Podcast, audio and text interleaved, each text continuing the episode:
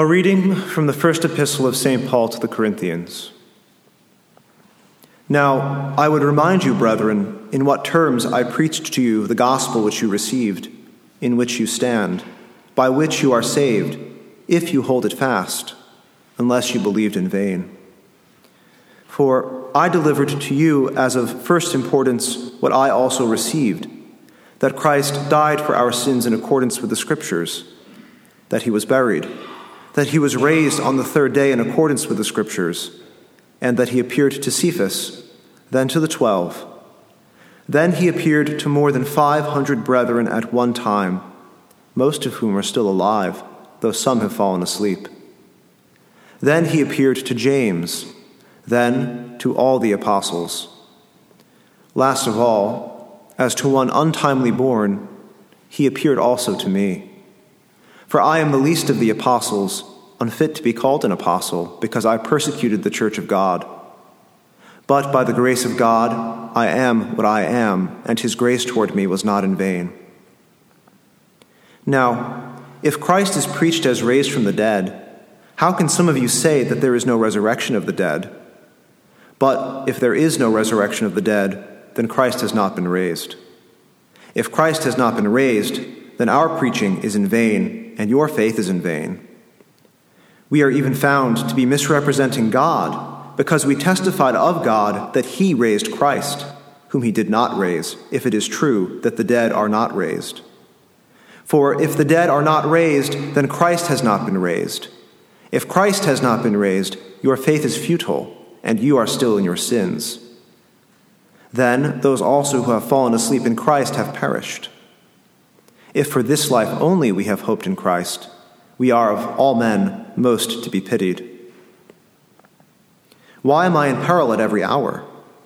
I protest, brethren, by my pride in you which I have in Christ Jesus our Lord, I die every day. What do I gain if, humanly speaking, I fought with beasts at Ephesus? If the dead are not raised, let us eat and drink, for tomorrow we die.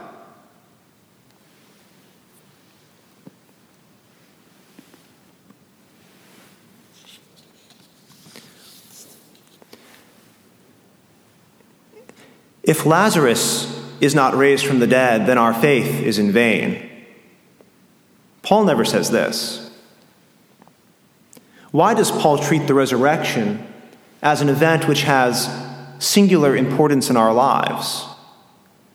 We remember that Christ raised Lazarus from the dead, and in fact, in the scriptures, many of the saints raise people from the dead. And yet, we hold none of these as as so important that if they never happened, that our lives would be meaningless. Paul says if, if, our, if our faith is in vain in the resurrection, that everything is in vain. Christ's resurrection is both a historical fact and a miracle, and so is the raising of Lazarus. One thing that you could say that might be different between Lazarus and, and between between the, the resurrection of Christ is that the miracles don't point to Lazarus, they point to Christ. After all, the resurrection from the dead, by the resurrection from the dead, God testifies on behalf of Jesus that the preaching of Jesus was true. Jesus preached that he was the Son of God and God himself. But I think there has to be more than that. When we're looking at the resurrection as a miracle, we're sort of looking in from the outside. We're not really piercing to the heart of the mystery. Theologians call things like miracles motives of credibility. They give us reasons to believe the divine truths which transcend our mind, things that we can only grasp in faith. They give us sort of external reasons to believe. And with a miracle, it's as if God is, is signing his, his, his signature in large, in large letters. He's saying, I testify to this. Because a miracle is something that only, only God can do. It's something that comes from his omnipotent power, and so it bears his signature.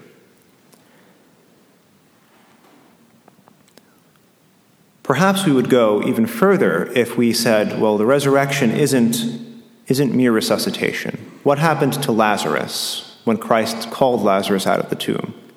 Lazarus lived again, he was brought back to life, but to live an ordinary human life, to live a life where he died again. Martha and Mary wept at the tomb of Lazarus once, and if, if he died again before they themselves left Jerusalem, then they wept at his tomb again. He lived an ordinary human life again.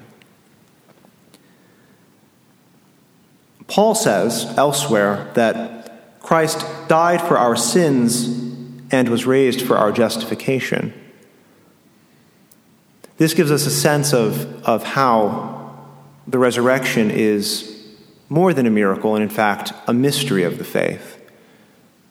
Because there's, there's some sort of meaning, just as his death takes away our sins, so Paul has, says that in a special way we attribute to the resurrection an infusion of divine life, an infusion of sanctifying grace. When Christ was raised from the dead, he didn't come back to living an ordinary life.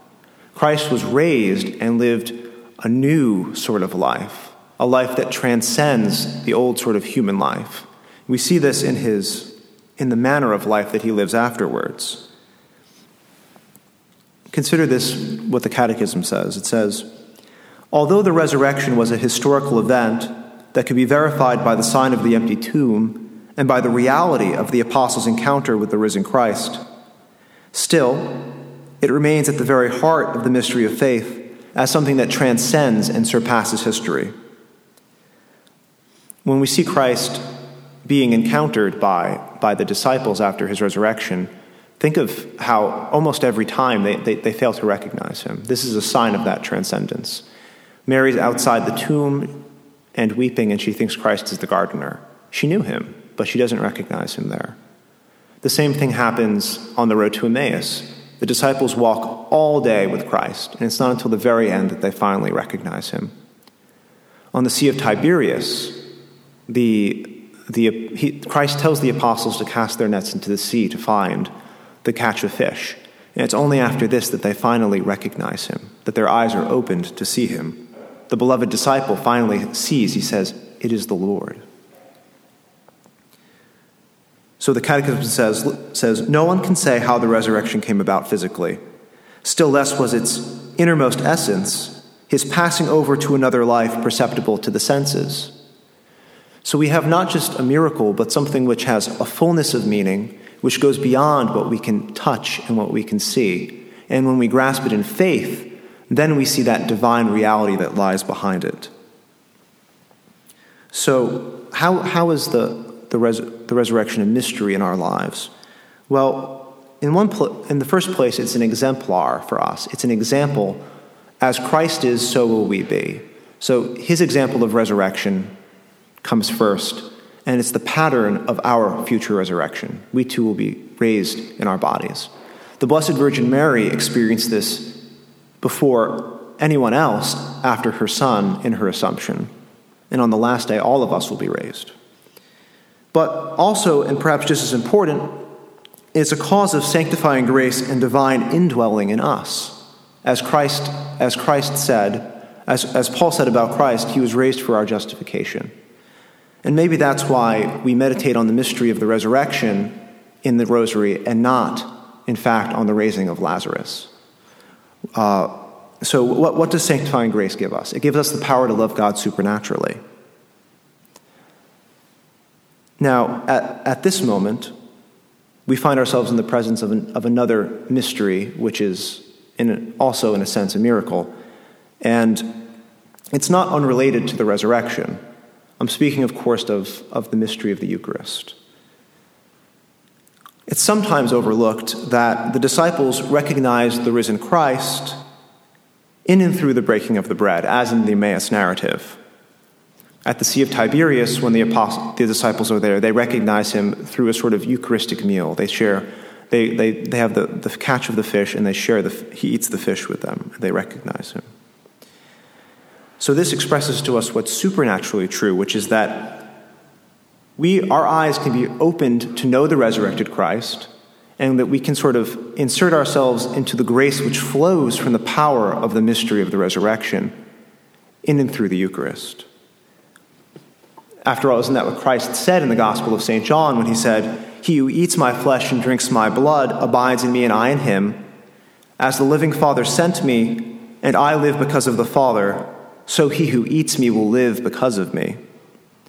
The very flesh we receive in the Eucharist is the resurrected flesh of Christ, from which eternal life cascades down to us from the Word of God.